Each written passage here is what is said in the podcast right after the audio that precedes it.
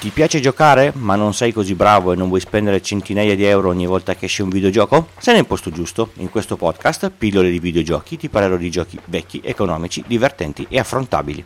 Io sono Francesco e direi che il viaggio può iniziare.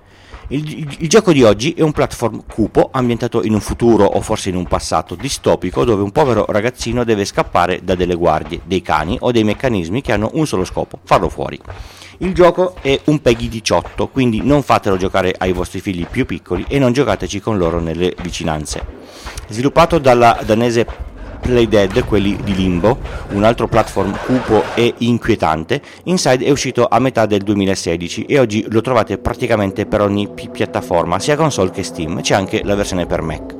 La meccanica di gioco è semplice, scorrimento orizzontale da sinistra a destra con la possibilità di, di saltare, scendere e azionare congegni.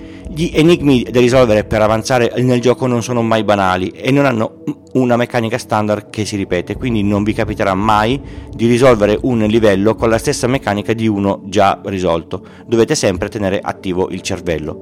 Se si sbaglia si, si muore, non c'è niente da fare e si sbaglia spesso.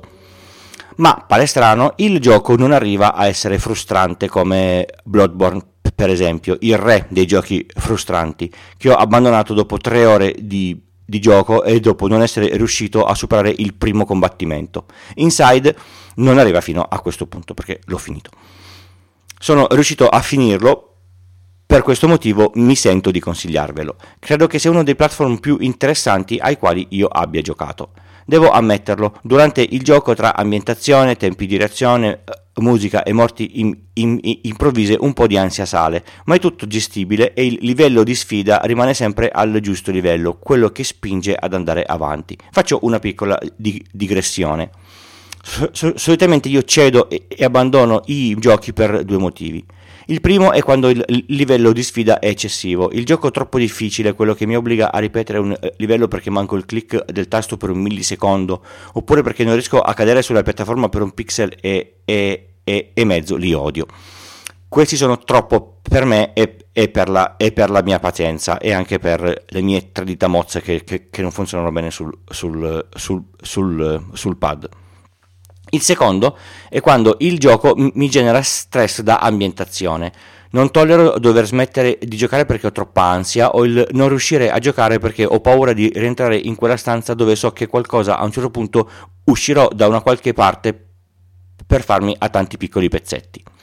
Inside sta lì al limite, la difficoltà è gestibile ma non è troppo facile, l'ansia non scade mai nel terrore puro o, o nello stress immotivato e poi ti fa sempre venire la curiosità del chissà cosa hanno pensato per il prossimo livello. Non è possibile che abbiano trovato una idea ancora più, più, più geniale e invece l'hanno trovata.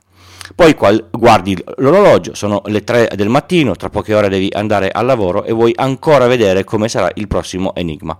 Allora, sono riuscito a mettervi la voglia di spendere qualche euro per mettervi lì e perdere qualche ora?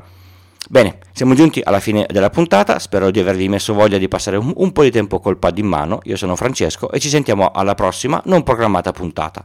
Sul sito pillole di bit col punto prima delete slash pdv trovate tutte le informazioni su questo podcast. Mi trovate su Twitter, su cesco underscore 78, potete scrivermi alla mail pillole di bit gmail.com oppure partecipare alla discussione iscrivendovi al forum extra.pillole di bit col punto prima delete slash forum. Alla prossima, ciao!